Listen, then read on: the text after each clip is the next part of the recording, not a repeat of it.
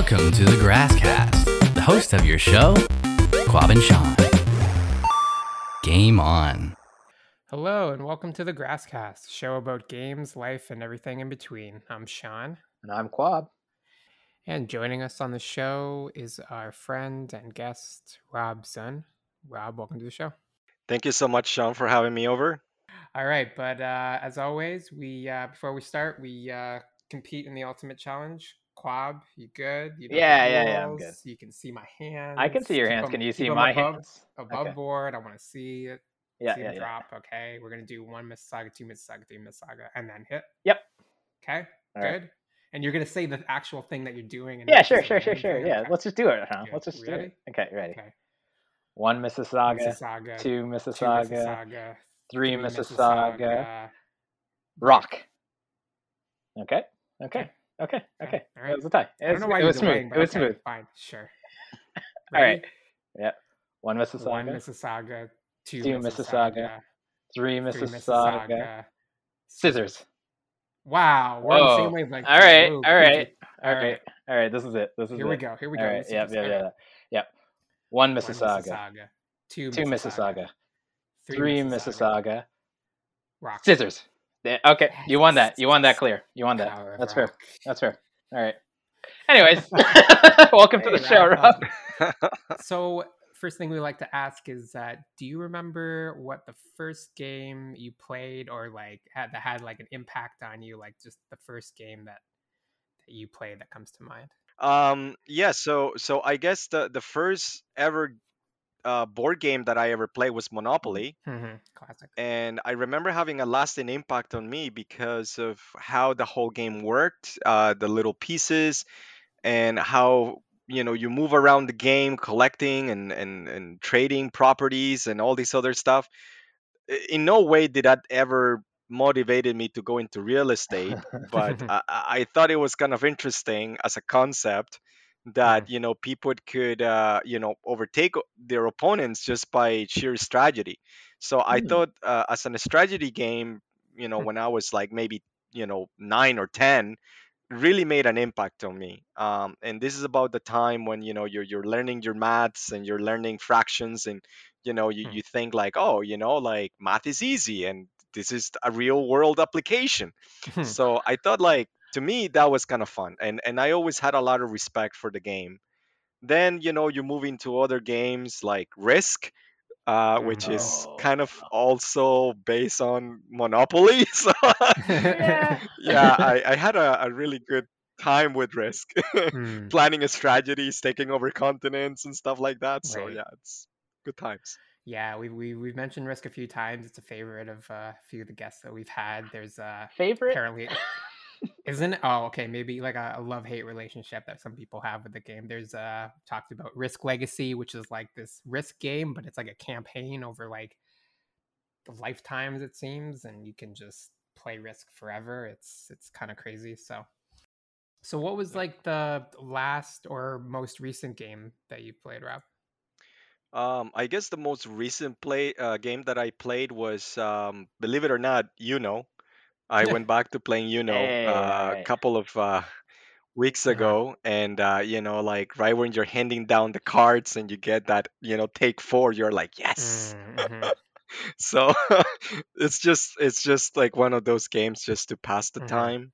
Uh, and right around the same time, I was also playing dominoes. Um, I think uh, dominoes for me, it's more of a traditional, uh, familiar game because my Mhm. grandpa used to play it. My dad Mhm. taught me how, and I guess I Oh. play dominoes with pretty much all of my extended relatives.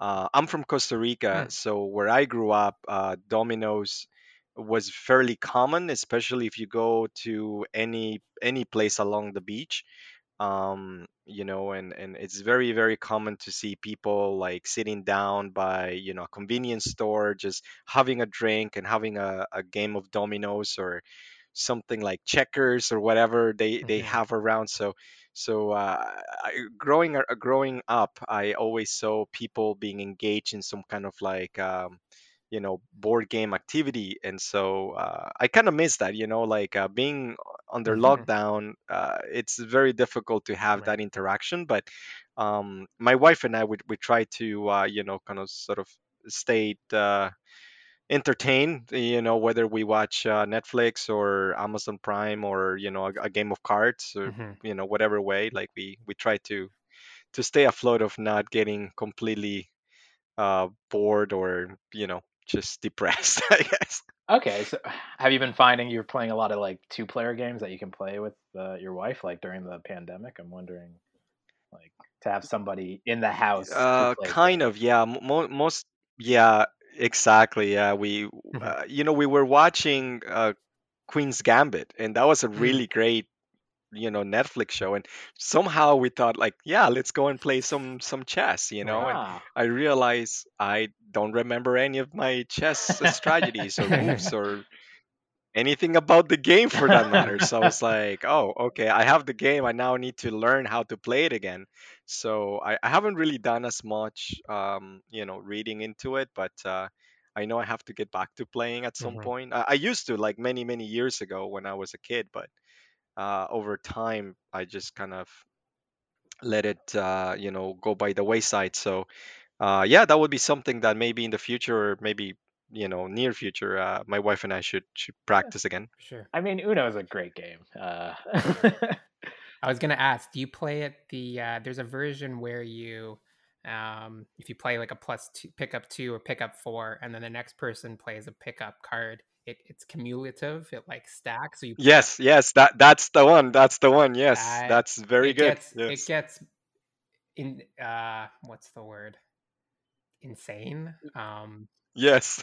aggravating because then it just becomes it usually just becomes like pick up the whole deck because it becomes so cumulative that you're just like you're in this infinite loop of picking up cards and then you're just like when are we gonna stop this is crazy this yeah.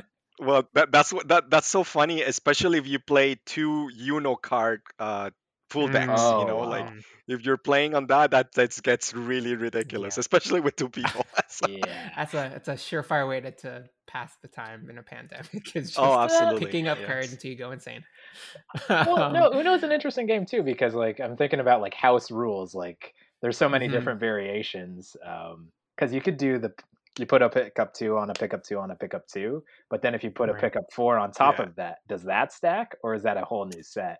it usually stacks it i guess depends on what house Yeah, usually stacks, yeah. it's just any any pickup cards if there's no other card in between and sometimes people are forgiving and they're like i have another pickup card but i want this madness to end so i'm just gonna play this instead uh, yeah can Yeah, go both ways with that yeah i've had some pretty crazy games with uno my sister doing that like just never ending pickup phase um Almost. uh, dominoes too yeah, yeah. oh, yeah. go- go no, ahead. sorry, sorry. Oh, uh, before we get off Uno, there is like a version called Yeah. Solo that's online. That's pretty interesting, and I think it's also a card game. It just adds like a few more cards where you can swap your hand with somebody else's hand, Hmm. or everybody's hand Oh. rotates. Um, and that that version's a lot of fun too. So just shout out to Interesting. Solo. That's awesome. Yeah, I should Yeah. check it out.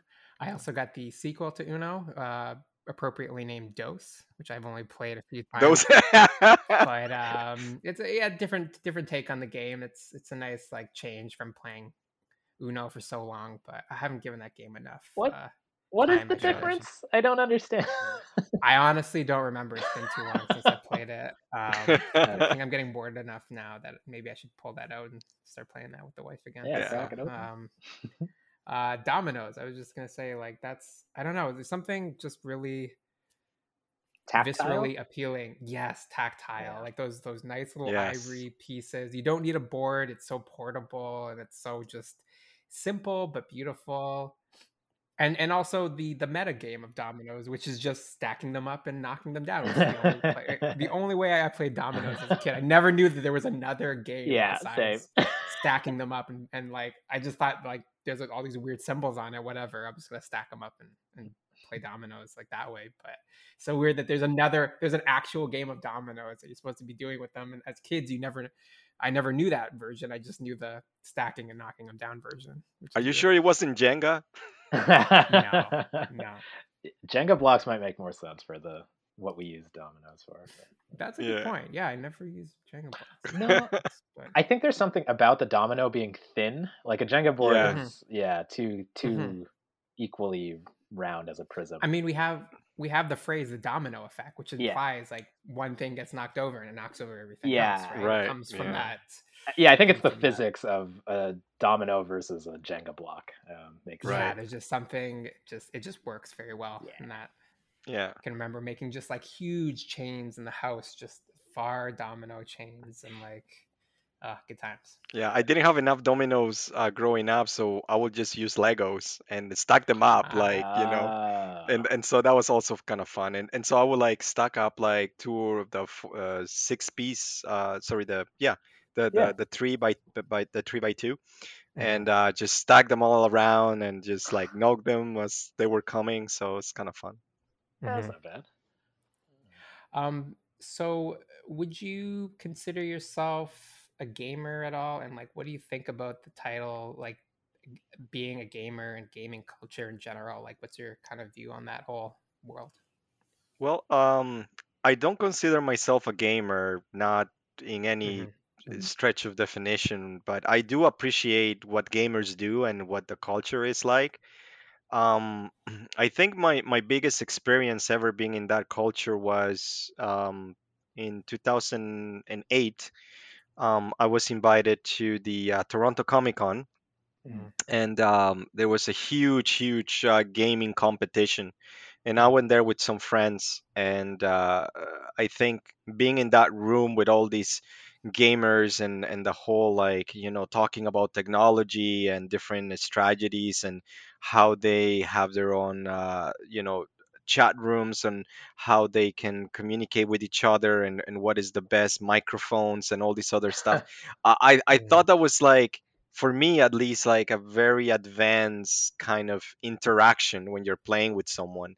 So I, I what I took away from that was a if you really love your games and you you have this sense of building a community with other people then that might be the Mhm. way to go i'm technically not very like good at playing video games i mean i tried but Mhm. uh I, I think my reaction time is a bit slow so i get killed easily in any kind of Uh-huh. like you know point and shooter like I, I definitely you would never want to be my partner in a call of duty and um or or Halo for that matter. But Mhm. like I I I I can I can see my youngest brother being like really great at that Mhm. because he grew up playing different kinds of video games around the house and he's uh, uh, uh like a, a really great master at like playing Grand Theft Auto like he knows everything there is to know about that game and Mhm. and when I first learned about the game I still had my PC like really old tower and in the house and that was like 2003 when like the liberty city storyline came out or whatever and uh, he already bit it before i even touched the computer. So uh, you know like I, I wasn't really around that much. Like my generation was more of the atari and tetris and that kind of stuff right? So Mhm. uh, i i'm old school like that. I uh, you know i enjoy super mario and uh, that kind of games. But um, yeah, n- n- nothing like Minecraft. Like I mean, I look at my my friend's uh, son, and and he's Mhm. a wizard. You know, just mining Yeah. things and knowing where where the diamonds are, and he gets really into the story. Uh-huh. Um, whereas uh, for me personally, I, I I totally get it. It's it's a really cool culture and. And it's really interesting what people do and all the amount of information you can find online. I Mhm. just I'm personally more into the you know sort of a slow progressive you know here's the story like here's your character get in there and try to complete a like a, a mission or something try not to get killed or get your Mhm. teammates to get killed and uh, just you know kind of move along so I, i'm that kind of a gamer i guess That's fair.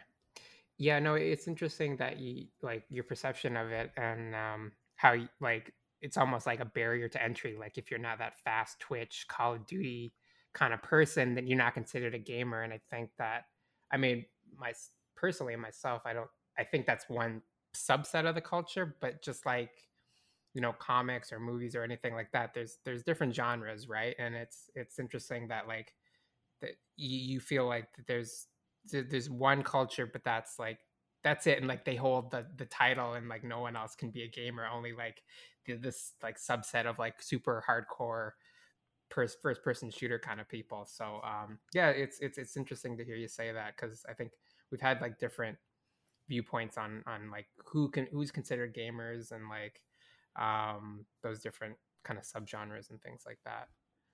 Um Yeah, it- but and, no and, to, I, and to I add to think i think like what, y- yeah Sorry, uh, Sean, and, and to add to your perspective, I, I think um, it really didn't help me that uh, you know I was kind of thrown into the wolves in a way because uh, a lot of my friends were Mhm. very much into gaming and the, the experience that I had was very much a fast pace. Like you had to right figure Yeah. out the strategy, know the storyline before you got in there.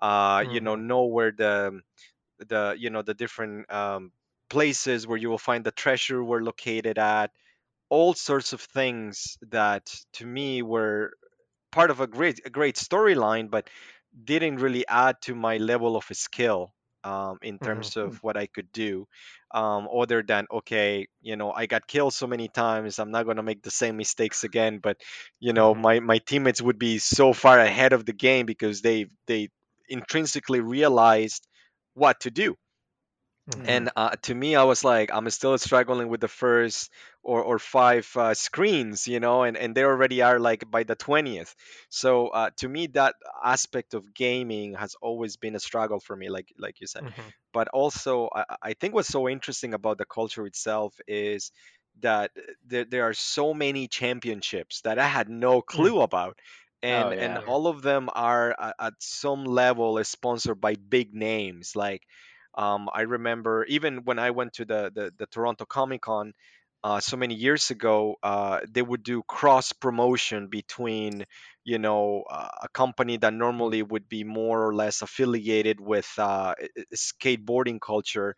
Uh, promoting gaming or uh, you know Marvel Mm. promoting certain kinds of like Marvel and capcom promoting like you know certain kinds of video games because of their characters so I, I thought that was really Right. cool that there is a lot of overlap. Um, I just personally don't don't Mhm. see myself as a gamer. I, I I do game occasionally, but not to that level that you Mhm. know people say like, oh, you know, you have to download the latest patch on this Fortnite game, and if you don't have it, like you should not be even talking to me, kind of thing. No, I I, I pass on Right. that. Right. Yeah. No, there, I mean, there's no there's no wrong answers to this question. Yeah, we for just sure. like to see people's different perspectives, how how they kind of see themselves in the culture. But yeah, no, that's really that's really interesting. Um, so how do you think games have kind of influenced your life, if if at all? Hmm, that's an interesting question. Um, let me think. Well, I think games for what they're worth it's it's definitely a way of I guess escaping a, a reality uh, to me like if I- if I were to like Mhm. analyze myself like right now it would be a great time to to to do video games because Mm, For sure. sometimes you don't even want to be outside uh, knowing Mhm. that there are so many limitations. I mean, I'm the kind of guy that Mhm. grew up going to bars and nightclubs and kind of seeking out social Yeah. interaction, but um, Mhm. uh, some of my other friends who are heavy gamers, they always stay at Mhm. home. Uh, they would be talking to their their buddies, you know, while they're you know, strategizing their next move or whatever, and they didn't never really Mm. crave Right. being outside.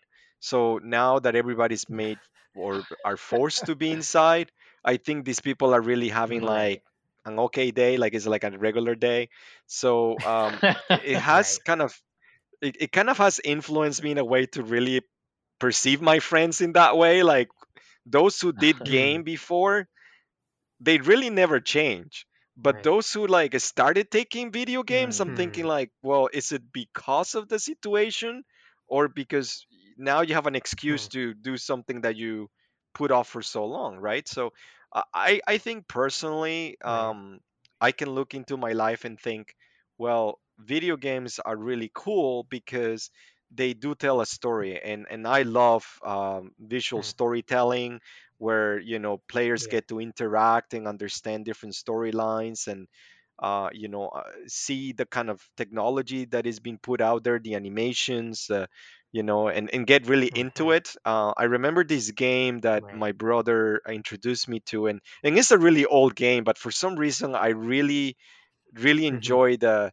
the the animation in it the storyline it was like a like a manga kind of like cartoon Hmm. that came out in the uh, in the 90s it was called oni o-n-i and uh, i can't remember Okay. who was the one who made it but it was really really cool like i i thought like the the visuals of it was really cool and it almost read like a Mhm. manga so uh, at the Mhm. time when i first got introduced to that um and you can tell my brother was like the big sort of promoter of this because he really enjoyed uh, all sorts of video games more than Mhm. me being into comic books and graphic Mhm. novels so when he told me like about this character and and what he had to do in order to get through the next level um, i thought well that reads really reads like a great manga and so that was sort of Mhm. like our crossroads um, where i got to pick up a lot of uh, understanding about what he meant by you know the, the the characters and the levels and the complexity of the game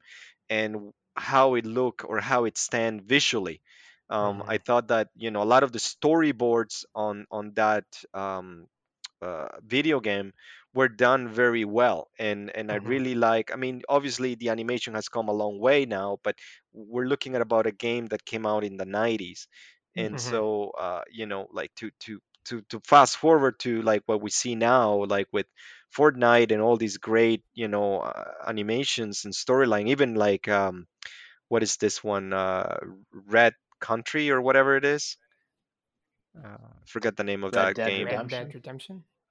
Yeah, Red Redemption. Yeah, like it's it's really cool. Like I mean, uh, my friends were playing that Mhm. game the other day, and and I saw the graphics, and I'm like, holy shit! Like Mhm. there is so much detail in that. Like th- these games have come a long way than you know what I remember. So uh, th- for me personally, it tells me how old I am. You know that I'm not really keeping up with the technology that is out there but in a way I, I i come to appreciate a good story when i see one Mhm.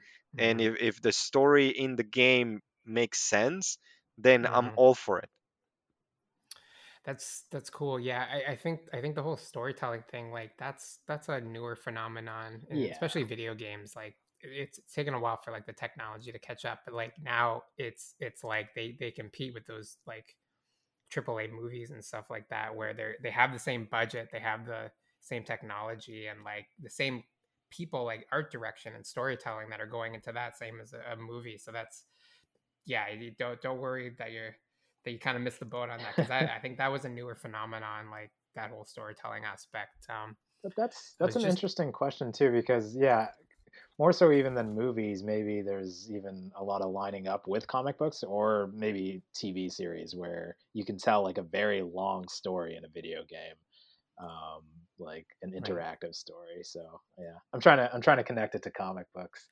Uh, might be I a was just. I, I was just looking up uh, this old game that I just remembered playing when you were telling me about that. Um, it's called Comic Comix Zone with a Z. oh Um, Oh, it was it was for the Sega Genesis. It, it's still like burned into my head because it's just so like unique. It, it looks like you're inside of a comic. Like there's little speech bubbles and everything. And as you're moving through the game, you're actually like moving through different panels, and you can actually like knock people through, like break a panel and knock them to, into the next one. So it's actually like you're playing inside a comic book. I think that would really appeal to you, but I don't know. You'd have to like find an emulator now and stuff to play yeah But probably well yeah, one it's, one it's thing that that uh reminds me of something like that that had this comic book flair was max payne when um Mm, that whole Mhm. character came out and then they made the movie and all that stuff. Like the comic book to that like read exactly like the comic like the the video game.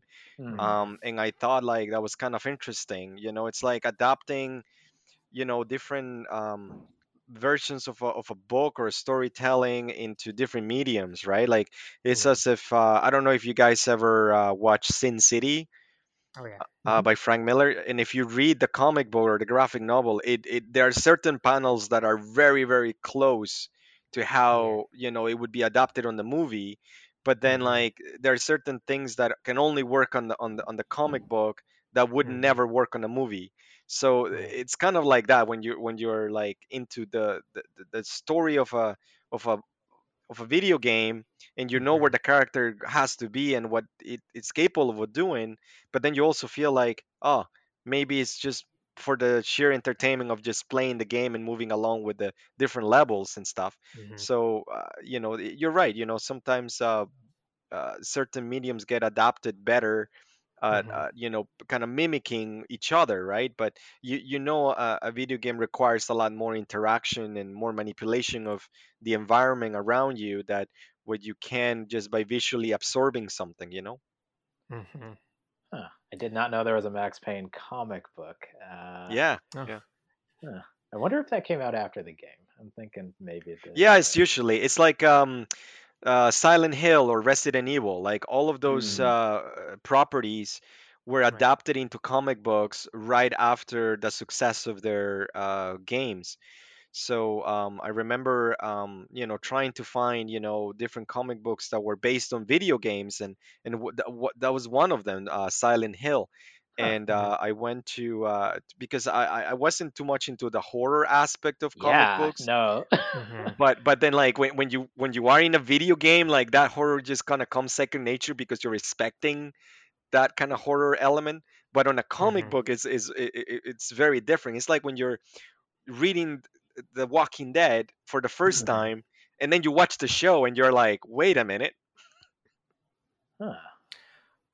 Yeah, I haven't gotten into the Walking Dead comics. I should really check those out. Uh, So you find that the the comics are more kind of like visceral, like yes well especially and and sean you you might actually get into the walking dead again because what uh image is doing is they are republishing issue one again but in color this time that the original was all in Oh. in uh, silver tones or, or gray tones Yeah. yeah. and and and, and at, at first i thought like well what's the point of like just you know reading a comic book which is all done in gray Mhm. tones because it kind of Mhm. loses that like like that visceral like when you're looking at Mhm. blood or whatever but like Right. the, the the comic book the original comic book for the walking dead was never meant to be all about the visuals it was all about the story and Mhm. so like the words really do come alive when you're reading the story but now what um, robert kirkman is doing is relaunching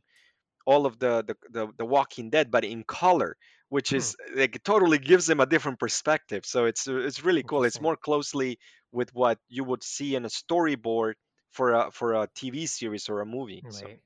yeah. Hmm. That's interesting. I'm wondering why. though. Mhm. Is it just to sell the same comic twice?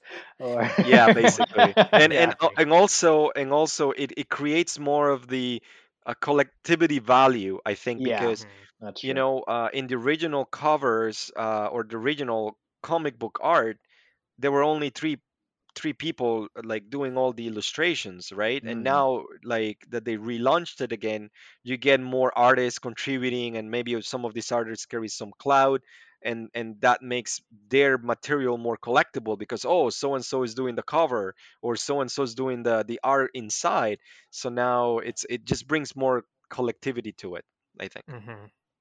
Okay, that sounds like another meta game of like comic book stuff. Like, do you do you find that you you're you want all the variant covers, or are you more just you. like if you get one story, that's like what's more interested to you, interesting to you? Ooh, that's a that's a Mhm. really good question. Um, I'm of the philosophy that as long as I'm involved in the story, it doesn't matter if I get like a like a like a off the street kind of a version all beat up and it's not even worth sending it to get, you know, appraised or anything. Uh, as long as the story is there Mhm. but uh, th- there are certain things that I'm more interested in, uh, especially if it's um, a variant cover. Like Mm. I follow certain artists, um, and so if their work uh, gets to be printed, even as a second or third print, but if it is their original work on the cover, then I'm more inclined to get it. Like I will go out of my way to pay a little bit more money for a variant cover as opposed to the the regular cover but uh, that's only on occasions like um uh, I, I'm more into like I was mentioning to Sean. I was um, I was more into uh, Spawn and uh, more Mm, into the the image uh, you know books that came out. So um, because I I've been collecting Spawn for so long, like hmm if I see a variant cover of uh, of that same character made mm, by you know someone that I've never heard of before, then I'm more inclined to get that variant as opposed to oh here is the black and white cover of the same artist but it's just hmm black and white I'll be like, yeah. hmm well, no, thanks. I already got this cover in color,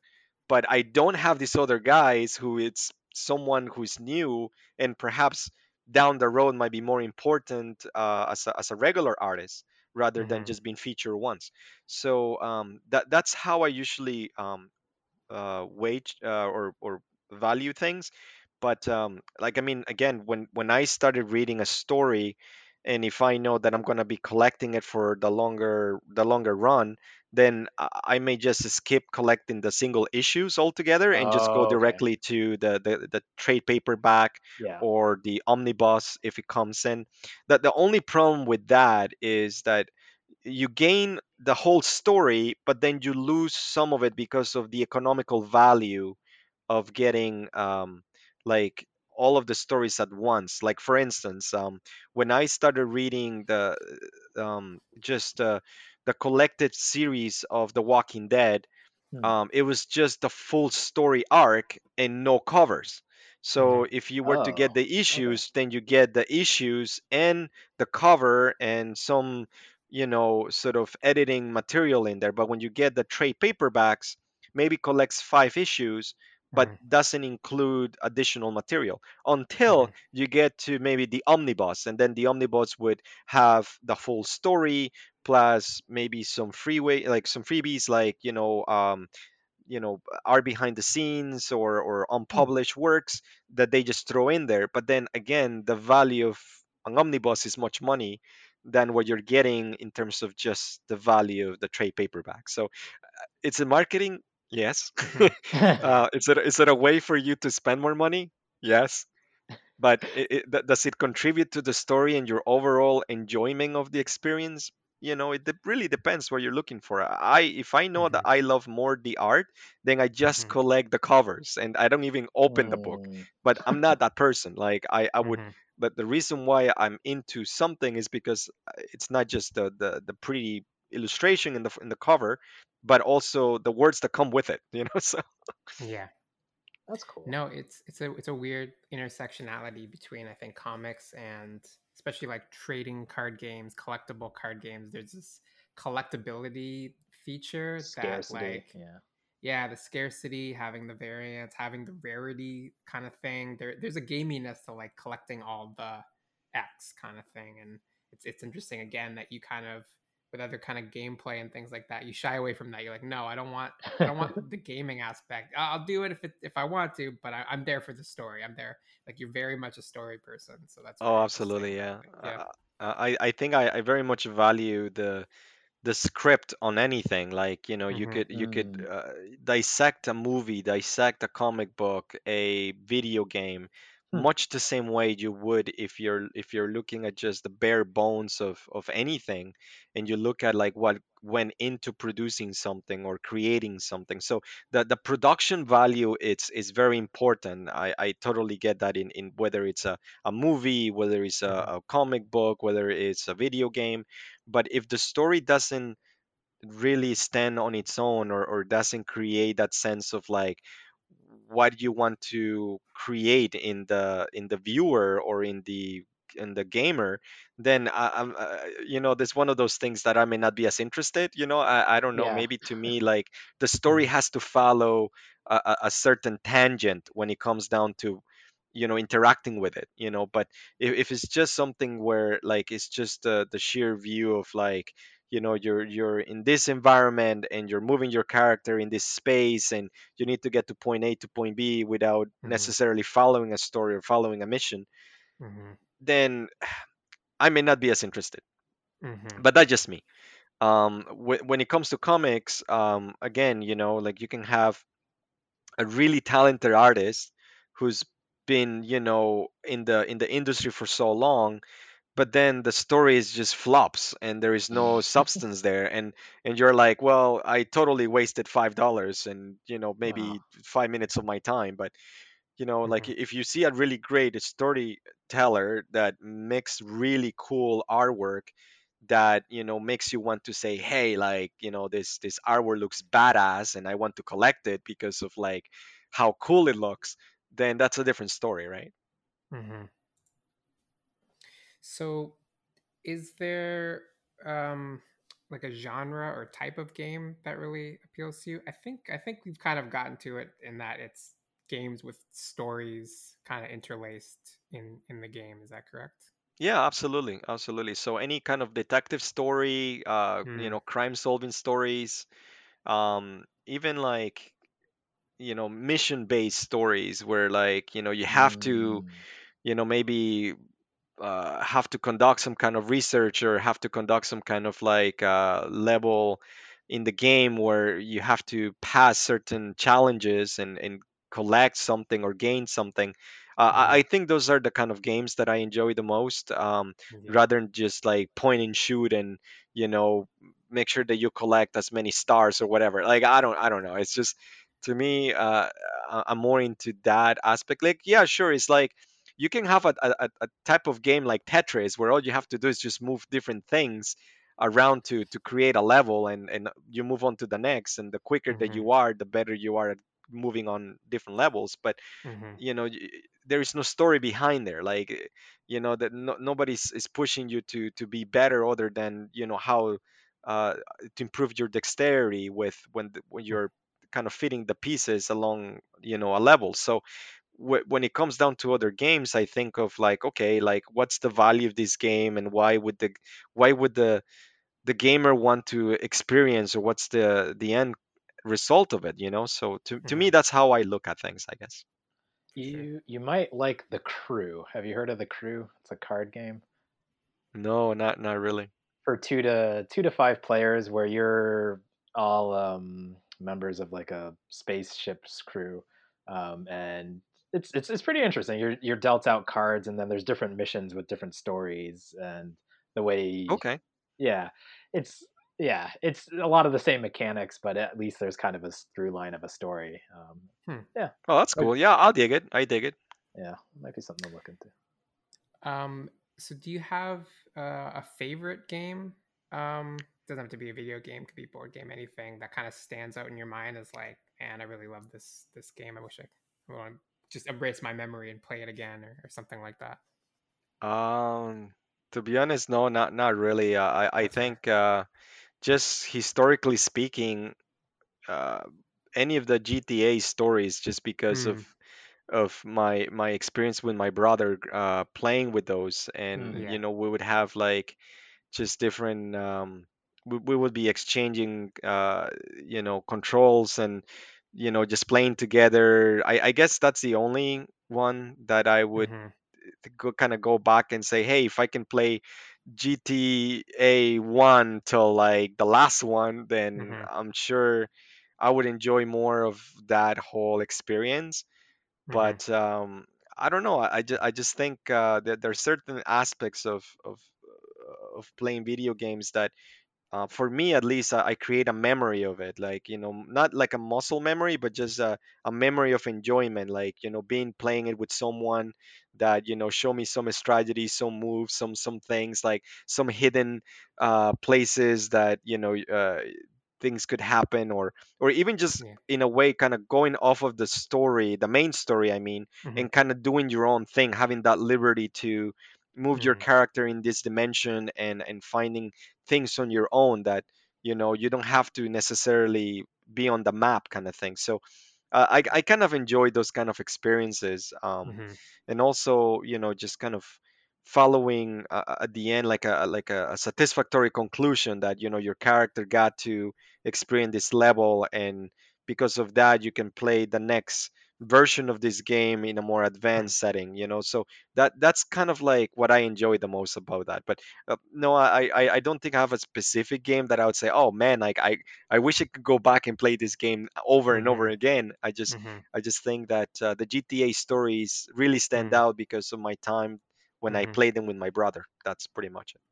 Have you have you ever played like a like a role playing game like a Dungeons and Dragons or anything? Like I'm Hmm. wondering because though but the the idea behind those games is like a shared story that you create Right. together. So you talking about stories so much, I was wondering if you've ever played one of those.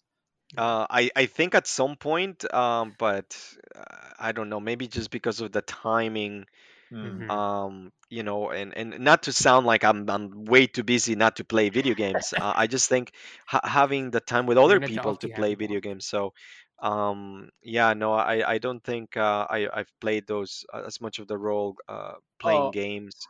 I'm not even talking about a video game, like uh, more like uh, just a. It's like people who sit down, you create a character, you roll dice. Mhm. Um, yeah, have you heard of these Dungeons and Dragons type Yeah, games? yeah, I I, I heard of Dungeons and Dragons. Uh, I I, I obviously watch uh, Stranger Things, and I thought it was Yeah, yeah, exactly. Yeah. yeah. um I, I just you know what uh unfortunately i never had that experience growing up with anybody Mhm. who was Yeah, into me that either. Mhm. uh so it was really difficult to sit down and ask you know you know people who were you know in my age group and say hey you you want to play Mhm. dungeons and dragon they'll be like no let's Mhm. go and play soccer or let's go and hit the ball or the court or something and and they were not really into into strategy games like that either so Yeah. i don't know i, I just guess I, I guess i didn't have the right crew people or the Uh-huh. right uh, Uh, members but uh you know it's never too late you know maybe we can all sit down No. and play together you know yeah. For sure. Like Sean, This is, y- uh, did anything ever come? Like you- you- Sean was, cre- I know he was creating like a time travel version of these Oh, things. yeah, when the p- pandemic first began, I thought I had all this time to do all these crazy things. Yeah, uh, Yeah, no, hey. it hasn't really gotten anywhere yet, but um, it's on my list. Yeah. Uh, yeah, uh, uh, yeah. Another thing about the pandemic, unfortunately, I mean, the funny thing is, yeah, I have a group that plays Dungeons and Dragons once a week, and I, I personally, I, I, ha- I've struggled just playing it virtually now because I, the reason I Mhm. like doing it was getting together with you know a group of friends physically in the same space and we all just kind of sat around and like like quab said like told a shared story together um and uh it's yeah it's a really kind of cool fun experience that way and um just in this you know time when you have to do it virtually it's just been hard to like connect virtually on the screen and, and kind of keep that that same thing going but the other the other people have been doing it fine without me which is cool but like yeah I've just you know I, I I I miss that like you know physical interaction that you could like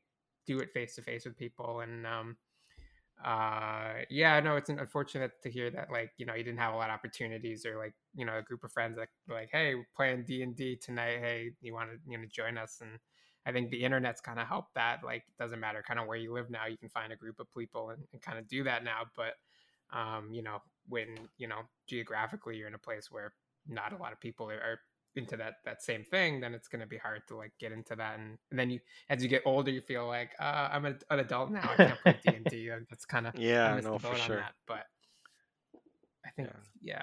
It's Um yeah, I yeah. think it's coming up. Like I I haven't done very much, and it, it I I could see it also maybe becoming like a slog, like a lot of a lot of work. But I think mhm, if, you're interested in shared storytelling, it's something. And there's a lot of even like kind of shorter things. Like if you wanted to try Mhm. it out, um, I a few weekends ago tried like like a short one with like my friends, and it only took like an hour, where we were all skeletons in a dungeon um and we were kind of t- t- talking like yeah it started with like us setting up what the dungeon looks like and then every round or so like maybe you'll roll dice to make something uh crazy happen uh mhm, and see like oh, okay now a bunch of spiders have entered the dungeon what do you do kind of thing and it's this Right. and like you answer Mhm. questions and tell the story together it might be something you're Mhm. real to try um yeah if you're interested in sh- like shared storytelling and it, it, it gives you a lot of the guides and it only will take like an hour so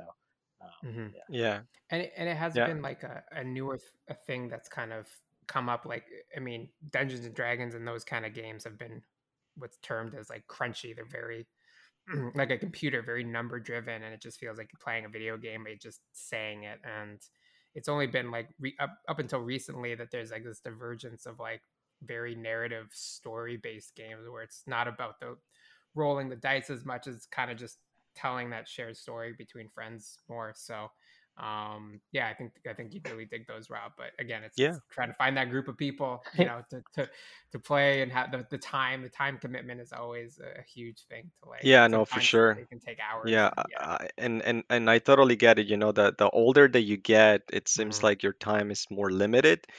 Mhm. Um, and then there are other commitments. Obviously, I'm I'm married now, so you know, it's Oh, it's you know the the the time the time that I have to share with my wife, um, it's it's also her time too, right? Because. Yeah. she would be you know uh, coming from work and you know we may be on opposite shifts or maybe you know there is a weekend where we are both kind of like just winding down we want to organize and set goals for ourselves and you know having that kind of interaction is is very important um but uh, Mhm. yeah with with friends like i mean i i remember uh, you know when i when i moved to london i used to live in windsor um, i would have the time to you know because i was new in town uh, i would have the time to go out and and, and find uh, friends to go and uh, to take on uh, pick up soccer and Mm, you know during the summers and during the winter just play indoor soccer because uh, that's one way that i wanted to stay active. And yeah. uh, I, I found lots of people that would do that and when i asked them so what kind of games you play? You play board games video games? Many people said no they were they were just either working and then the only time they had was to do physical activity and that was it. So uh, Mhm. Maybe it's just being my luck that i i never really come across many people who would sit down and say hey no yeah let's play risk or play you know dominoes or whatever and, and have the time to Mhm. do it um you know as an example but um, I, I find that for me personally, one way to keep myself entertained was to, you know, pick up graphic novels and, and, and read different magazines and, and kind of like tinker with the ideas of like writing my own story, you know? So, so Mm. for me, like um, a lot of the inspiration for my work, um, you know, in, uh, as, as a, as a, you know, as a visual artist, you know, if, if I were to, uh, you know, illustrate something or, or to write something it's it's to really have as much reference and and i was reading at one point like so many different books and uh, Mhm. getting different stories and just then committing to actually writing them was more of a challenge for me because then i realized well do i want to spend five hours writing something or do i spend that same time working in another business or doing something else Right. Yeah, no, it's um yeah, interesting like that, you know, just that you haven't had those opportunities and and I, I think that especially games like um role playing games where you're telling a story together that um it's yeah, it's it's it's better when you have a like a much more diverse group because you know you get five white guys sitting down obsessed with video games and they all you know realize that they all suck at storytelling. So sometimes you get that bottleneck but it's really good to bring in people who don't have all those same experiences because all of a sudden like you can bounce different ideas off of each other that you know five like-minded people maybe wouldn't have and, and like you're saying like people that are um you know wanting to get into writing stories and stuff it can be i think a great place to kind of like you have an idea you have a setting or something um, these role-playing games can be a great place like okay here's we, we'll put you in the setting and we'll make everybody the different characters and you basically just role play it out like like the, the title says like you just you can try out different ideas and stuff i think it's like a great place to like try out a different story idea or concept and um yeah it's um I, i've really gotten into it like kind of later in life like i never was into I, I i i enjoyed it but i never really got into it as much as i have in my adult years funny enough so i think that i think uh the, the games like these they're they're still good for adults you got to find the time like I, like I said and Yeah. you know adult responsibilities and everything but i think even married couples like i think Yeah. there's definitely a niche for like you know having couples kind of come in and, and play different role playing games because you get to like you can basically try different roles with your partner and like try different scenarios and maybe find out things that you wouldn't normally know about the other person and stuff right so it's it's it can be it can be a really cool exercise um so yeah um i think that was all the i mean kind of hit on most of the questions um unless Was there? you anything you wanted to talk about, Rob? Like any Yeah. Anything you're interested in, or You know, I just mean, just just yeah. talking to you guys um, made me remember something uh, of my childhood, which was kind of cool. hmm Um, I don't know if you ever watched, uh, and again, I'm totally dating myself here, but um, there used to be a very famous uh, cartoon show called uh, Where in the World is Carmen Sandiego? yeah. Yep. I've been So, thinking do you about it guys really ever lately. play? Did you guys ever play the the, the board game? The board game. No.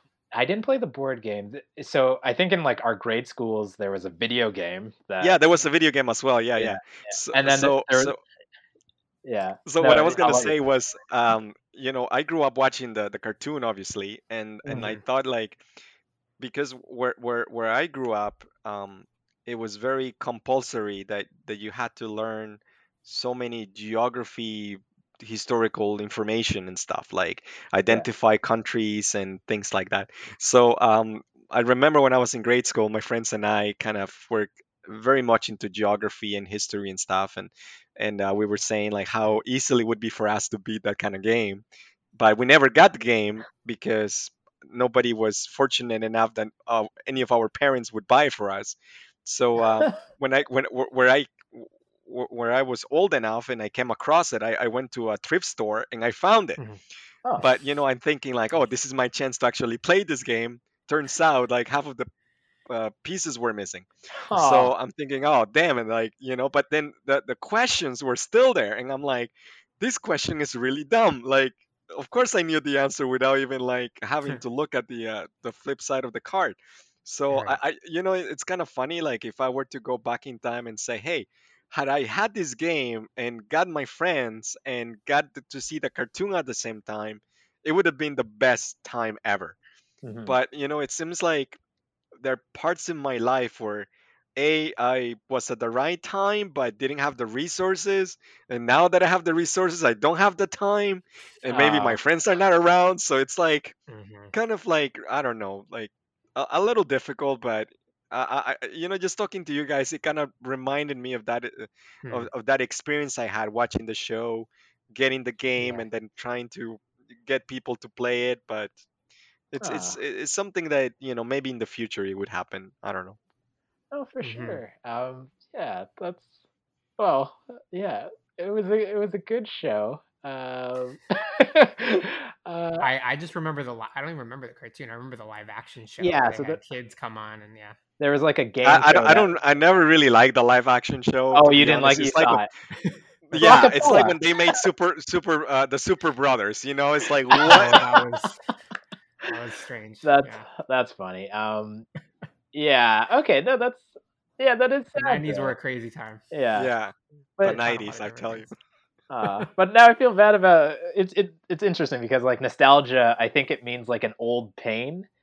Uh, that word yes. nostalgia. So it's like, yeah, like you had this idea. That's like a beautiful short story you told about about the dream. Um, yeah, did they advertise the board game on the cartoon? Like, I'm trying to think I, where I you got think they the. did at one point. It's like um, Okay, you know, like growing up, like I would watch like you know all these uh, Saturday cartoons like He-Man, yeah, Thundercats, the Transformers, and then you know that there was a toy or or, or yeah, something along that, but you you hardly ever came across like oh here is the comic book or here is the the board game unless they actually advertised it. You know, uh, there would be like cross marketing where you know oh yeah, if you if you, if you watch the cartoon and uh, you fill out the survey or whatever and you call this number you get a backpack or or something rather like yeah. that you know it, it had that character in but uh, I, I personally never really came across any cross marketing when I was growing up for Carmen Sandiego, um, and and it was just later that I found the you know that there was uh, this board game and and they there had like been you know so many different toys and and I just never really came across it growing up. And you know and none of my Mhm. friends did otherwise i would have find out from them first we just watched the Oh, cartoon okay, like yeah, we were we Mhm. were really you know fans of the show and and we always thought like okay Mhm. next episode they're gonna cut up with carmen and they're gonna catch her you know and and the, the, the whole time we're thinking like you know there has to be more than this but i don't know maybe just it was our our time and and then after that you you get you know not bored but you get distracted with other things that you know you kind of lose Mhm. interest uh, a little bit but then when you grow up you're like yeah i remember that show that was really cool and you know some Yeah. i, I learned so much geography even if, if i already knew where half of those places were so you know, Mhm. Yeah, it was um yeah, i it's funny. I don't know why. I was watching like um there's this channel called Defunctland on YouTube. Uh and they were doing like defunct TV, so like canceled TV shows. So they were mostly talking about Carmen Sandiego, all the shows, but mostly oh really oh you have to send me that link man I, Yeah, I I'll I'll send you the link. I'll send you the link. all right Yeah. It was mostly the game show though, uh, to be honest, the one you didn't like. But they talk about the cartoon in it. Uh but right what's really interesting too was like because the show was like in the 90s Mhm. um and i wonder if the cartoon the cartoon must have been similar it's like some of the information changes because of wars and like Uh, yes border yes. disputes. Yeah yeah yeah. So so you're talking about the czech Repu- uh, czechoslovakia yeah. before the czech republic or something. yeah exactly. It's like a show about geography is really hard to to Uh-huh. make in the 90s Yeah, oh, absolutely. Like you start seeing all these references to the USSR and yep you're yep like, yeah yeah what?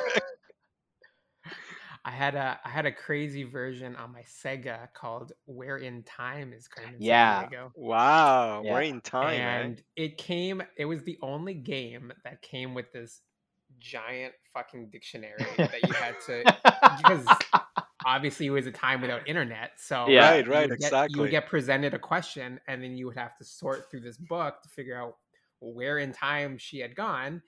And you had like a countdown clock, so you like what feverishly. wait It felt what like doing. It felt like doing homework and with the under pressure. It was it was a crazy game. I don't know. It, it's games are amazing how they can trick you into learning things, right? Because like No, that I, I is know I this, is I what wouldn't my time that's that's what's so great looking through this about it. Like I things. Yeah. I I enjoyed it. Yeah, I enjoyed just learning random facts about like history and geography Right. just by watching that show. It's like I, Right. I would imagine Yeah. it's the It same level as kids nowadays learning like with uh, Dora the Explorer or Diego or something, some Spanish lessons. Like I'll be like, what the hell? Yeah, yeah. I don't know. I, I, it, there is something to the whole Carmen Sandiego world. It was like, yeah, that, it Mhm. was really effective as a teaching tool. Like, I'm, For I'm sure. surprised. I did not enjoy the games because I couldn't blow anything up. Uh, Yeah. Exactly. yeah, the the video games. Uh, yeah, but I did, I did watch the cartoon. I remember. I don't know that anything yeah. penetrated my brain that it was trying to teach me anything. You don't Um, think it did, but you you learn things uh, sure, yeah, I'm sure. Yeah. Czechoslovakia. Yeah, what's the the capital of Czechoslovakia? Like- Uh, yeah.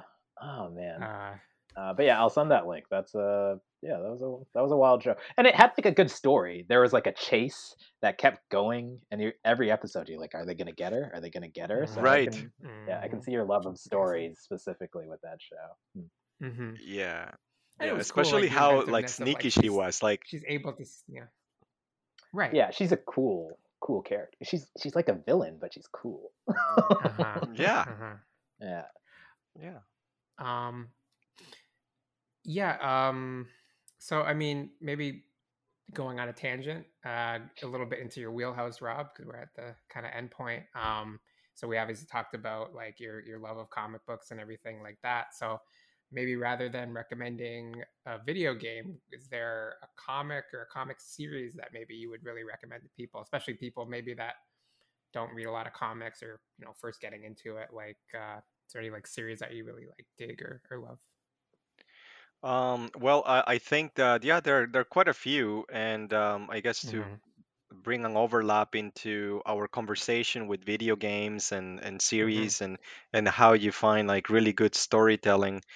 Um, as I was mentioning, uh, you know, The Walking Dead is a really great series to get into, uh, especially if you want to, um, you know, read like because the the Walking Dead is is not about zombies. It's it's not like uh, you know. Uh, and I read so many articles and so many research about what they, uh, what Robert Kirkman, Tony Moore, Charlie Adlard, all the creators of of um, the Walking Dead did at the beginning, and they always said that the story was about the survivors. It was always Mhm. about the people trying to make it from one end to another end.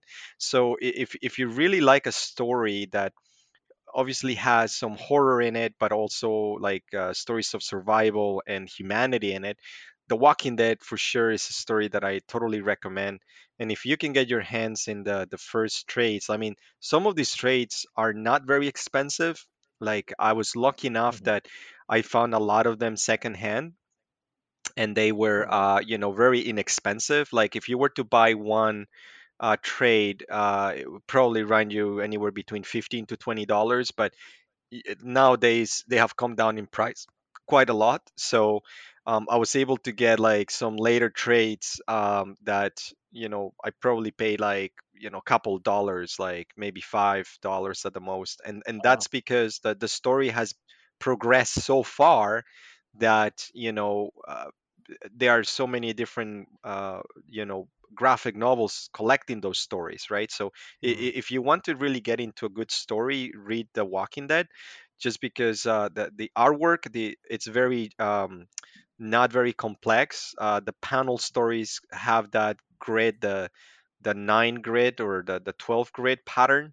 So it's it's very easy Oh, to okay. to read and it's not like you you have mm, like a splash page where like all the Yeah. characters are on top of each other so that's why i i mhm, enjoy yeah that's why i enjoy the walking dead because it's very easy. You can see that the panel transition mm, and and another cool thing about it is that because the original was done in um, gray tones so the color doesn't really um, make your eyes uh, o- overwhelm you know with a lot of information and so therefore the mm, storyline moves you along uh, and sometimes you know mm, you, you can be watching a part of the story where the words really pop up before the action. Mm, so uh, if you but but if you're this kind of person that cannot wait to read more into the story then maybe like a faster paced comic book like justice league um, you know any of the justice leagues for that matter like where the action really builds up really quickly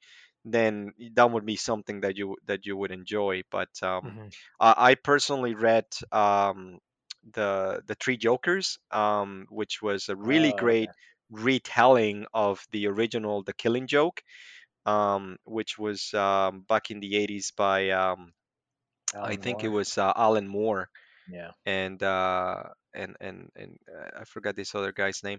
But uh, anyways, uh, they they revamped the story and they made it into a three-part series where you know you mhm, still get Batman and Robin and the Batgirl uh, sort of dealing with their own issues, right? So it's a more mature um, more mature reading. And this one is by uh, Geoff Johns and Jason Fabok. And Jason Fabok is from Windsor, so he's a really great local artist that you Oh, know created uh, Okay. and, and worked on this amazing project. So uh, yeah, all of mhm, those uh, the the three issues or the three books that came out of the three Jokers uh, you know the artwork is is amazing but uh, the mhm, storyline um, you you don't have to necessarily follow too closely into the batman lore to to find out exactly what happened Mm. i think uh, they do a really great job mhm, of encapsulating who this character is of the Joker. And if you ever watch the movie Joker with Joaquin Phoenix, you get the sense that you mhm, don't need to know like what happened to this guy in some extent into the Batman universe. Like you just get the character as mhm, it appears to you in that story. So you don't have to assume anything else. You don't have to put like all of this, you know, this guy turns out to be this really twisted guy, but you see the progression of this character going in in the progression that it should be. So uh, with Batman: The Three Jokers, it's kind of the same, but you get additionally this really cool, like highly detailed art that uh, it just break it blows my mind. So uh, those are mhm. like kind of like the recommendations of stories that I would tell anybody who who might not know anything about comic books. Um, and then again, you know, if you've been reading comic books for a long time, then you know what's good.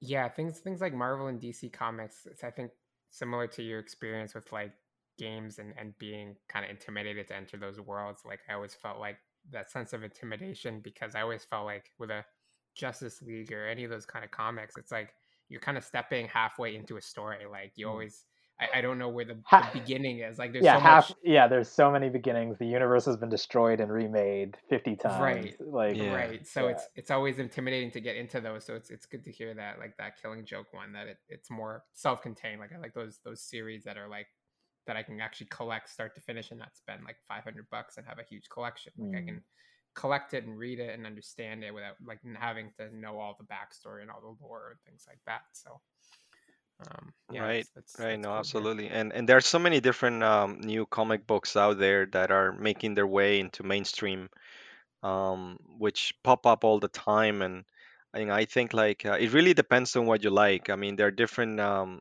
uh, I guess you know, obviously, Image would be more into the the zombie stories uh, Mm. because of The Walking Dead.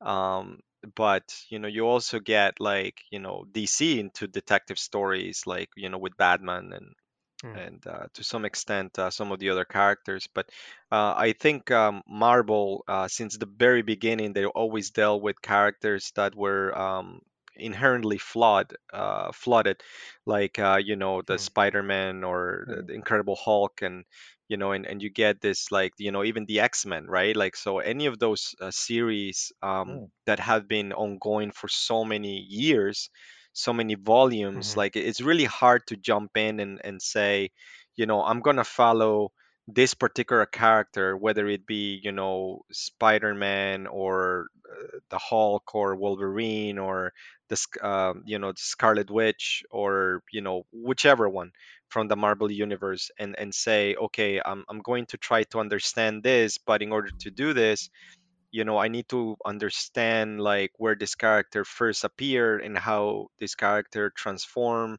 him or herself in along the storyline it would be really impossible unless you are uh, sticking with the story and i think um, around early 2000s uh, a group of writers from for marvel they decided to um, recreate all those stories by calling them the ultimate you know uh, fantastic four ultimate x-men ultimate Oh yeah. spider-man and so they they retold those stories Mm. but from a different more modern kind of version Mhm. and and that's when like you get like some really good insight into what these characters would appear to or would appeal to a, a newer audience um, I think that uh, they they did a pretty good job uh, of retelling those stories. But if you were to jump in and, and say like, okay, uh, this new X Men, X Force, uh, what have you, you know, like I'm gonna know every single character and know how what their superpowers are and where they fit in the story. You good luck with you. Like uh, definitely, that's not going to be a, an easy walk in the park. But i Mhm. if you if you come in on a story that had just started and there's a new character or even if it's just like a like a mini series where maybe it's just three or, or, or six issues at the most then you gain a lot more insight into who the characters are how they set up the story who the main artists are the writers because it's almost self-contained as opposed to you know following a, a serialized version when they're on volume four or five and you Mhm. have to go and do so much digging. So that's one of the things. I mean uh, at least um one of the things that i enjoy about image is that you know you, you can still get those trades and and the storyline um, you know between uh, volumes don't change that much. So even if you didn't read the first 20 you can go back and and find some resemblance of the story that could be self-contained Mhm. um, as opposed to oh you needed to know what happened in issue 15 uh, when you're in issue 200 and something down the story. So it's it's really difficult to, to especially for anybody who wants to read uh, a serialized comic it's almost impossible. Hmm Yeah, and I think um, like uh, going back to our last episode before we wrap it up, um, we were talking about a lot of uh, comic related things. Funny enough, um, and we we were going to talk about Invincibles, but we stopped because we knew we were going to have you on the show. So oh thanks um, now now we know that apparently there's seven episodes. I, I came into this thinking that there was only four, so I thought I'd watch the whole thing, being all smug. But um, so spoilers up until episode four. But yeah, just kind of interested what you guys think about that whole show. I mean, it's it's interesting now we're kind of hitting the point like the MCU's been out for a while, DC's doing their thing. So we're getting a lot of superheroes and now we're kind of getting the like anti superhero stories with things like the boys and stuff like that. So there's like the the other side of like superhero life kind of thing i feel like and and i feel like invincibles is kind of like that story of like another side of superhero culture and stuff so um mm-hmm. yeah what are you guys thinking of, of that kind of show and everything so far Oh, Rob, you can Uh, go. go, go ahead. Oh, okay. yeah Um, you're a guest rob you go well, well, uh, well, thank you, thank you. Uh, I, I would say I, uh, uh, as I was mentioning, I, I, I read the first volume of uh, which is called the Ultimate Volume for uh, Invincible, and that collects the first twelve issues. Mhm. Um, I think that within the very first episode that you ever sit down to watch on Amazon Prime, and, and you see the characterization, uh, who these people are, um, how well they really stick to the story. It's not like they're really introducing any new characters because uh, they're just telling the story as, as it would appear on the comic book. But what I what I really enjoy is the level of of uh, scripting that they have to do and where the, the story goes and how they do their editing, because on a, on a graphic novel, you know the editing is already done. Like that's what you Mhm. get like the final cut as, as it is is the director's cut.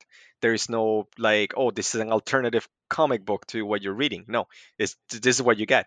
But we're on on a on a cartoon it like they made so many great choices of editing out certain scenes and and transitioning and foreshadowing and Mhm. creating this ambience of like mystery which which you quite don't get with the with the comic book right so really? so that's what I enjoy so much about that um, you know the, the cartoon that it really moves the story and then on top of that you get that element with the music and, and the, the Yeah. the background it's really really great I, I enjoy I think they made a really great choice of of background uh, information on that so that that's my take so far I, I without giving anything away I think the I think the creators uh, really stick with it and I Hmm. think you know we have to thank uh, Robert Kirkman and uh, you know uh, Ryan Ottley from uh, you know from the creative teams to really stick with their guns and uh, really provide like a very close to content material as as it as it could be.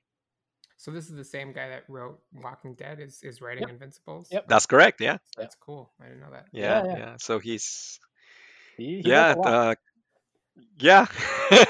I think did he also do have you Oh, so I'm kind of curious. We're talking about Invincible, and I'm going off on a tangent. But uh, the way I read a lot of the stuff I read is through Hoopla. It's like a app on my phone through the library. I'm not sure if London has something similar.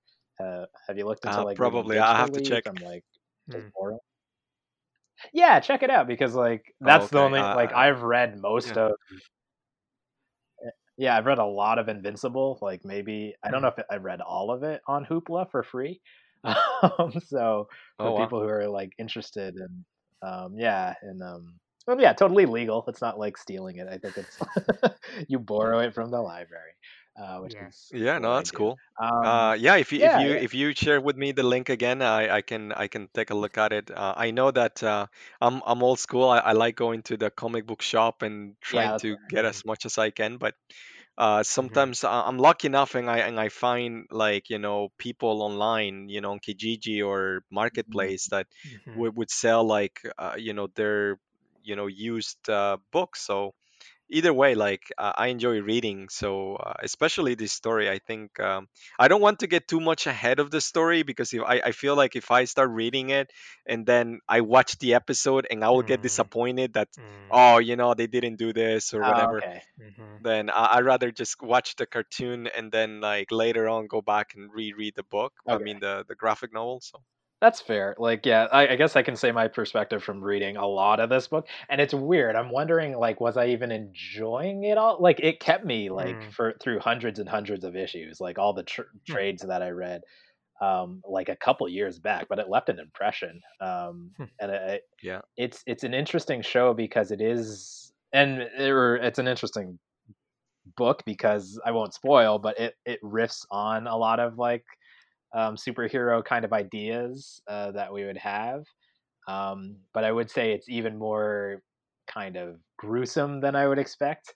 Like specifically the book, and and maybe that's like an image thing, like because they weren't like the big two, they could get away with Right. a lot more gruesomeness in the images, and as well, the the cartoon is also very bloody. Yeah. Um, yeah, I, I think we, we can we can agree on that. Um, I, I think just the creative mind of Robert Kirkman in general, like when it comes down to gruesomeness, I mean, you you have to understand he is the guy who is attributed for creating The Walking Dead, yeah, yeah, Marvel Zombies, yeah. and uh, Invincible, and all of those three main titles involve some kind of gruesomeness. So uh, I, I think it's kind of cool true. that you know uh, anybody who who gives Robert Kirkman a, a script, right, will expect to see some kind of bloodiness into it. So Yeah.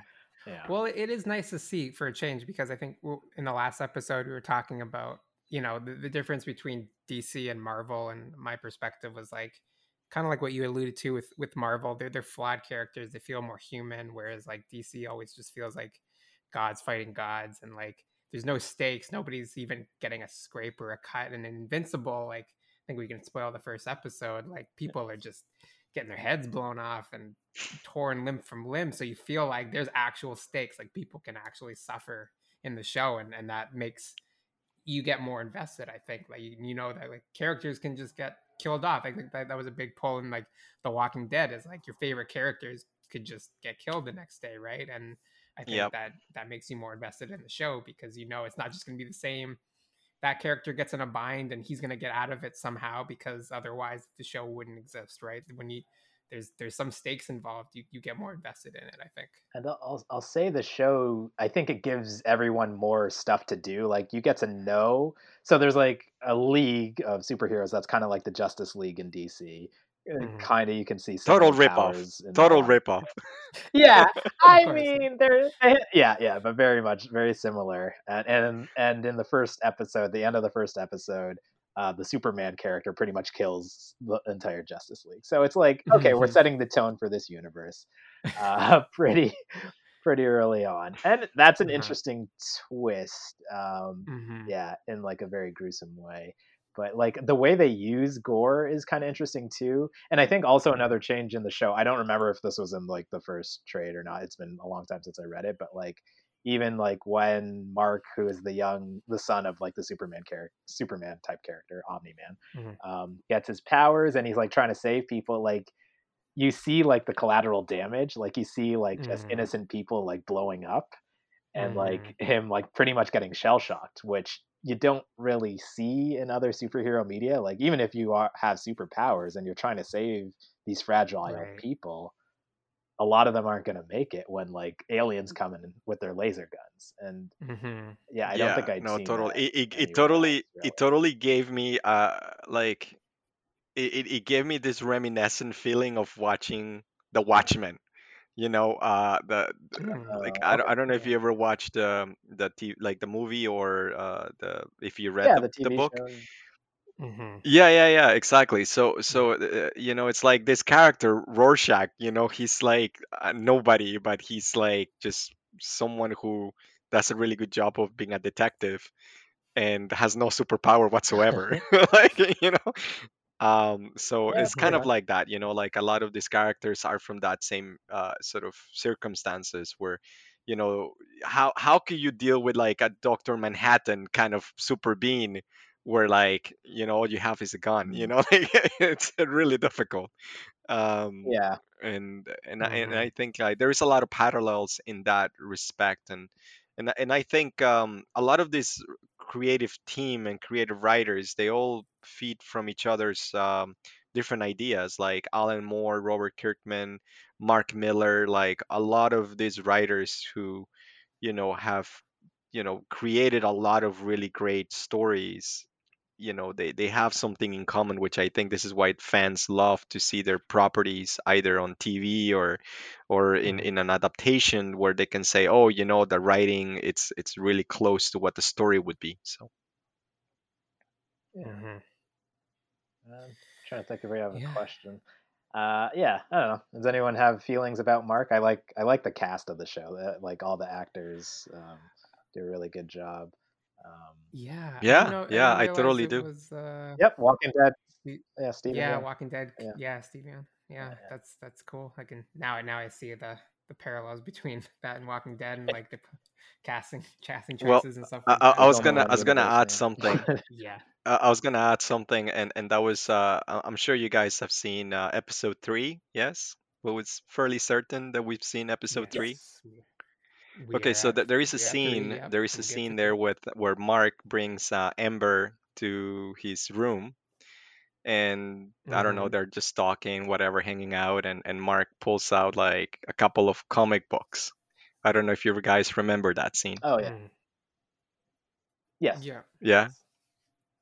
Okay, so there's Mhm. one of those comic books. I don't know if you guys recognize, but he talks about this underwater welder, and uh, that he starts imagining seeing ghosts. Do you know which one he's referring to? Mm. No. I think it's No, so so uh, that oh, is uh, a book, a graphic novel written by Jeff Lemire, who is from Essex County. Right. And uh, so it's kind of cool how it was a nod to Jeff Lemire Oh. for for that comic book, and uh, it was kind of cool. It was like a really Mhm. nice, uh, you know, hint, hint.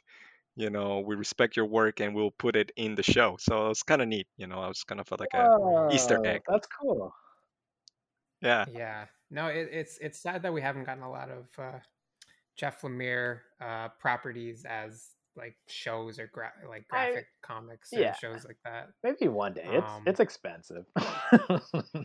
Yeah, but I mean, everything is getting made, so. Um, Well, uh, and we'll I, have I see, 'cause heard I- that. Yeah, I was gonna say I heard that I thought Sweet Tooth uh, was gonna be made and Robert Downey Jr. was gonna play it, but maybe I don't know if I misheard that.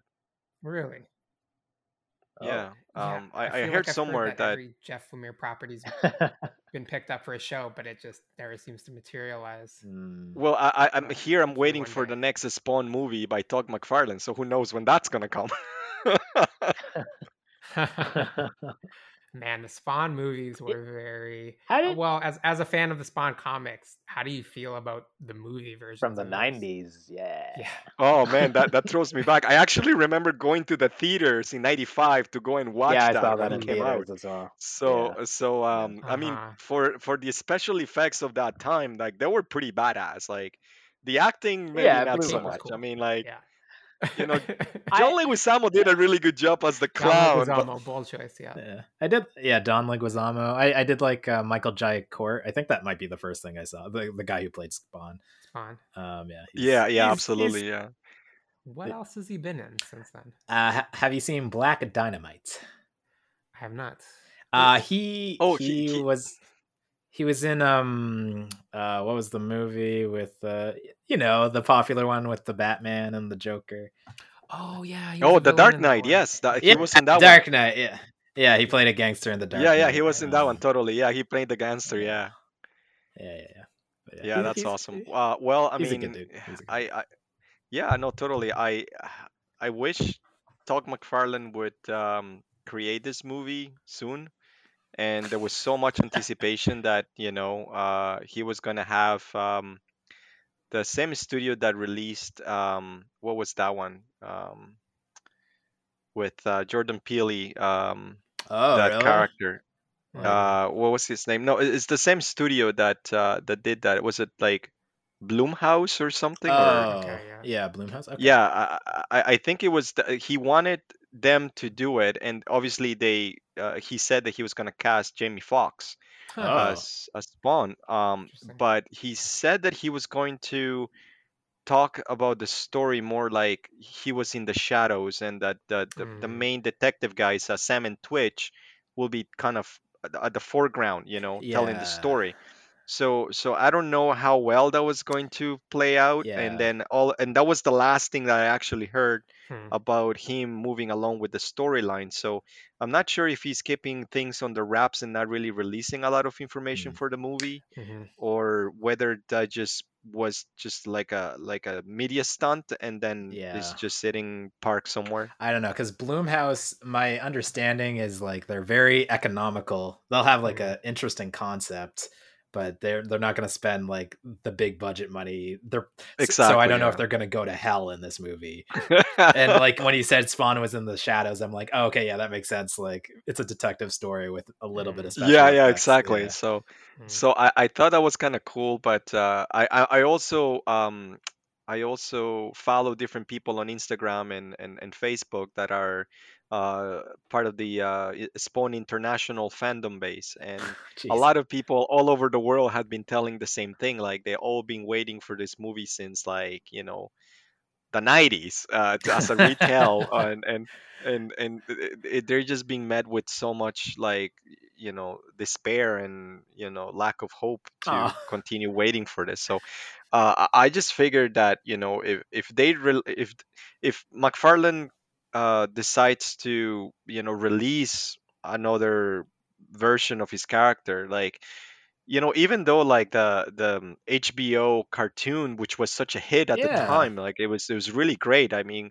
I remember watching them like at night because that was the only time that they could air. Yeah, uh, I remember watching them like it was really cool and very Yeah. dark and very almost like gruesome like you know what you would expect from Invincible so Mhm. so that show Oh, was that's a good really awesome for that That's, and um you know i I- i'm thinking that most of what people have grown to expect of the character is to be more darker like to, to be Mhm. darker in general but uh, they haven't really come to enjoy that aspect of the character i know that the big push so far from mcfarlane was to incorporate spawn into the mortal kombat video game Mhm. Yeah. uh, as a character, and I think it was only released on a specific version of the video game, Oh. not the the regular version. So you needed to get like a like a premium version of of Mortal Kombat, Mhm. where um you know Terminator would be there, RoboCop would be there, and then Spawn would be there. those packs. yeah. Um, yeah, something like a, a special pack. yeah yeah, yeah. but um, other than that i haven't really heard anything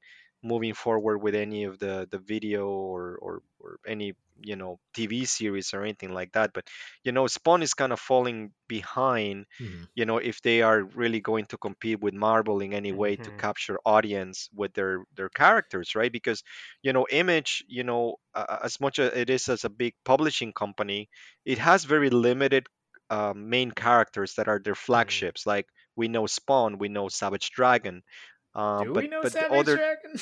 well you should you should know savage dragon I come do on, not man. know Savage Dragon, and I. No! oh man it was like a great cartoon like it was awesome it's like this this police officer from chicago that has like a really awesome like you know I'll look him up. I'll look him up. Sean, have you heard of Savage Dragon? Never I've- know. Yeah. What okay Yeah, If he I didn't make it to something North about America- Comics. Yeah.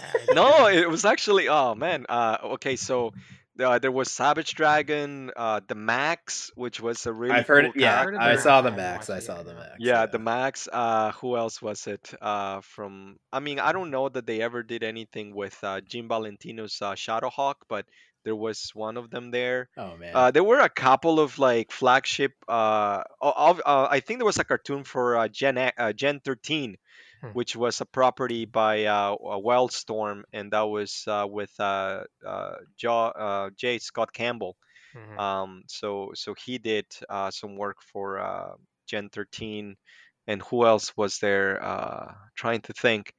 But yeah, there, there, there are very few characters or, or, or specific to Image that Mhm. are flagships yeah. that were from the original seven, like the, gr- the group of seven people that left Marvel and created Mhm. Image. So uh, Todd McFarlane being one of them, Erik Larsen, Jim Lee, uh, but I, I, don't, I don't know that uh, other than you know what we know from Spawn that was actually turned into a, a real life movie Mhm. um, that had that much success. You know, Mhm. so Yeah. um, you know what what we know about Image now, it's like well, obviously Invincible and The Walking Dead has been Mhm. more in the mainstream, Right. but those are those are uh, properties that came way way later Mhm. after you Yeah. know image was founded you know like Hmm. if you were to think of like it's like having this issue with marvel let's say you know you have this huge property which is the fantastic four and you want to make a really cool movie but every movie that you made sucks and you know it doesn't matter how many times you revamp it Yeah. like people are just gonna say well the previous two movies that you made totally suck. So why would we watch a fifth one, Right. Yeah. right? So we don't want we don't want that, Mm. but we want like a really cool version of like a, a like a property that they have never made into a movie. You know, like for instance, uh, the Inhumans or the Eternals, Mhm. or you know, like what they did with the Guardians of the Galaxy. That was awesome Mhm. because yeah. they were a, a big property that they turned into a movie Mhm. and they tied it into the universe of Thor Mhm. you know and and so that was kind of cool you know Mhm. to to see that but it's like uh you know if image were to really do something with their characters that they created long long time ago and make a shared universe that would be really cool too Hmm. Yeah. Hashtag restore the image verse. Yeah. I there you go yeah. you can, you can quote that I would I would hope so, but I don't know. There might be like a, a superhero fatigue setting in. Like people just might be getting tired. Like I think Sean, Maybe. you talked about it last episode. So yeah. I, I don't know if uh, if nineties really what what did i miss about being tired for for Oh, superheroes I- I don't know. I just feel like yeah, there, there's been so many. I, I was saying how like when when Civil War came out, that I I hit a fatigue of like, oh god, another superhero movie, and it kind of Oh, it, yes, it came yes. back a little bit like when Infinity Wars and all that came out, like they kind of like okay, this is cool now, and but yeah, like I mean at, at this point, like we're in like what phase four or five of the MCU, and like it's just like there have been so many superhero movies now that you're like, okay, we need something you know new, fresh, different. That's why Invincibles is they still got the superheroes, but it's a different twist, so they still get away. yes yeah.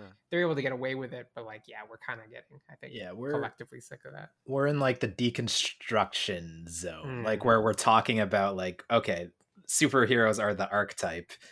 Uh, let's kind of twist it and talk about like what's problems with the superhero genre within the superhero genre, and that's Mhm, like the yeah. phase we're in. So then I don't know what the phase after this is if it kind of goes away. I think like think of something similar with like cowboy movies. There was like 50 years, like, nothing but cowboy movies yeah and then noth- like Star Wars came out, and then it was like nothing. Like so, yeah I don't know. I don't know what the future is going to be after superhero movies. They'll always be made, but I don't know if it's going to be a million of them. Mm. Um, I don't know if we're at Or- peak. or- Yeah. or it could be like a star as- as, uh what is it cowboys and aliens or something Yeah, yeah. a major success. That what a huge talked success, yeah, yeah. that, that was insane Yeah. yeah, I, I- I have no idea about that movie until like much much later and i thought like wow that's a really great idea yeah, um but yeah you know like uh, i I think um w- I think a lot of the things that attract people to different medium is the different media is is the fact of how versatile the characters could be right like Mhm. I mean, the, the the choice that they made an invincible cartoon rather than a TV series, a live TV series, was very interesting, right? Much like WandaVision, right? Like One Mhm. Division reads as a comic book, and it's is it's, it's it's actually better as a comic book if they were to make it into a cartoon. But they decided to recreate that, you know, WandaVision or the Scarlet uh, Scarlet Witch and the Vision of that uh, very short uh, series that they had and turn it into an actual TV series. Mhm. So and, and, and I and I love the the choice of elements that they brought in Mhm. because yeah, it makes it very much like okay, like I can see why this will work in this environment. yeah, But uh, there are other things that just don't quite like make sense Mhm. unless you are like adapting the story and you build up enough momentum with the character that people become familiar with it, right? So. The the thing about um this Spawn movie, just going back to it, is that it has happened so long since the first movie yeah, that new audiences, new generations would be so disconnected Yeah. Mhm. from what's Yeah. actually happening with the character Mm. that if they introduce these detectives, which are Sam and Twitch, and they, as as I understood from what they wanted to do with the script was to tell the story from their perspective, would be more like you know the the the series of Marvels uh, that was done with um, uh, Alex Ross and uh, I think it was uh, Kubert who did the um, uh, sort of the uh, the storyline where you know the they're talking about you know Spider-Man, uh, the Avengers, and all this, but from a perspective of a photographer. oh, So it, it was kind of cool. Like you know that there are a lot of stories where the the audience uh, assumes the the role of a, of a bystander rather than an active superhero Mhm. Mhm. um, you know, much like what we see in Invincible. Like we follow the story of Mark Grayson, and everything that we see is what happens to him in his real life. Mhm. um, and his family, obviously. But you know, with with these stories, um, especially because they are characters that may not necessarily play like a, an important role down in the series uh, especially uh, in in a, in you know in a 300 or or plus um, issues that it's been with Spawn, you know maybe at the beginning of the Spawn those characters had a, a huge influence, but then later on they just become second characters. Mhm. So if you're gonna tell a story where you want to bring back some of that nostalgia of like the original characters being brought into the story, you have to let the audience know uh, uh, and experience more so that they get to know oh yeah sam and twitch. But if you never heard of those names before and you see them on the, on the movie you're going to be like okay so they were just two cops and they were just kind of looking into some disturbances of this like cape vigilante that nobody knows because you know and, and it's just the story flops you know?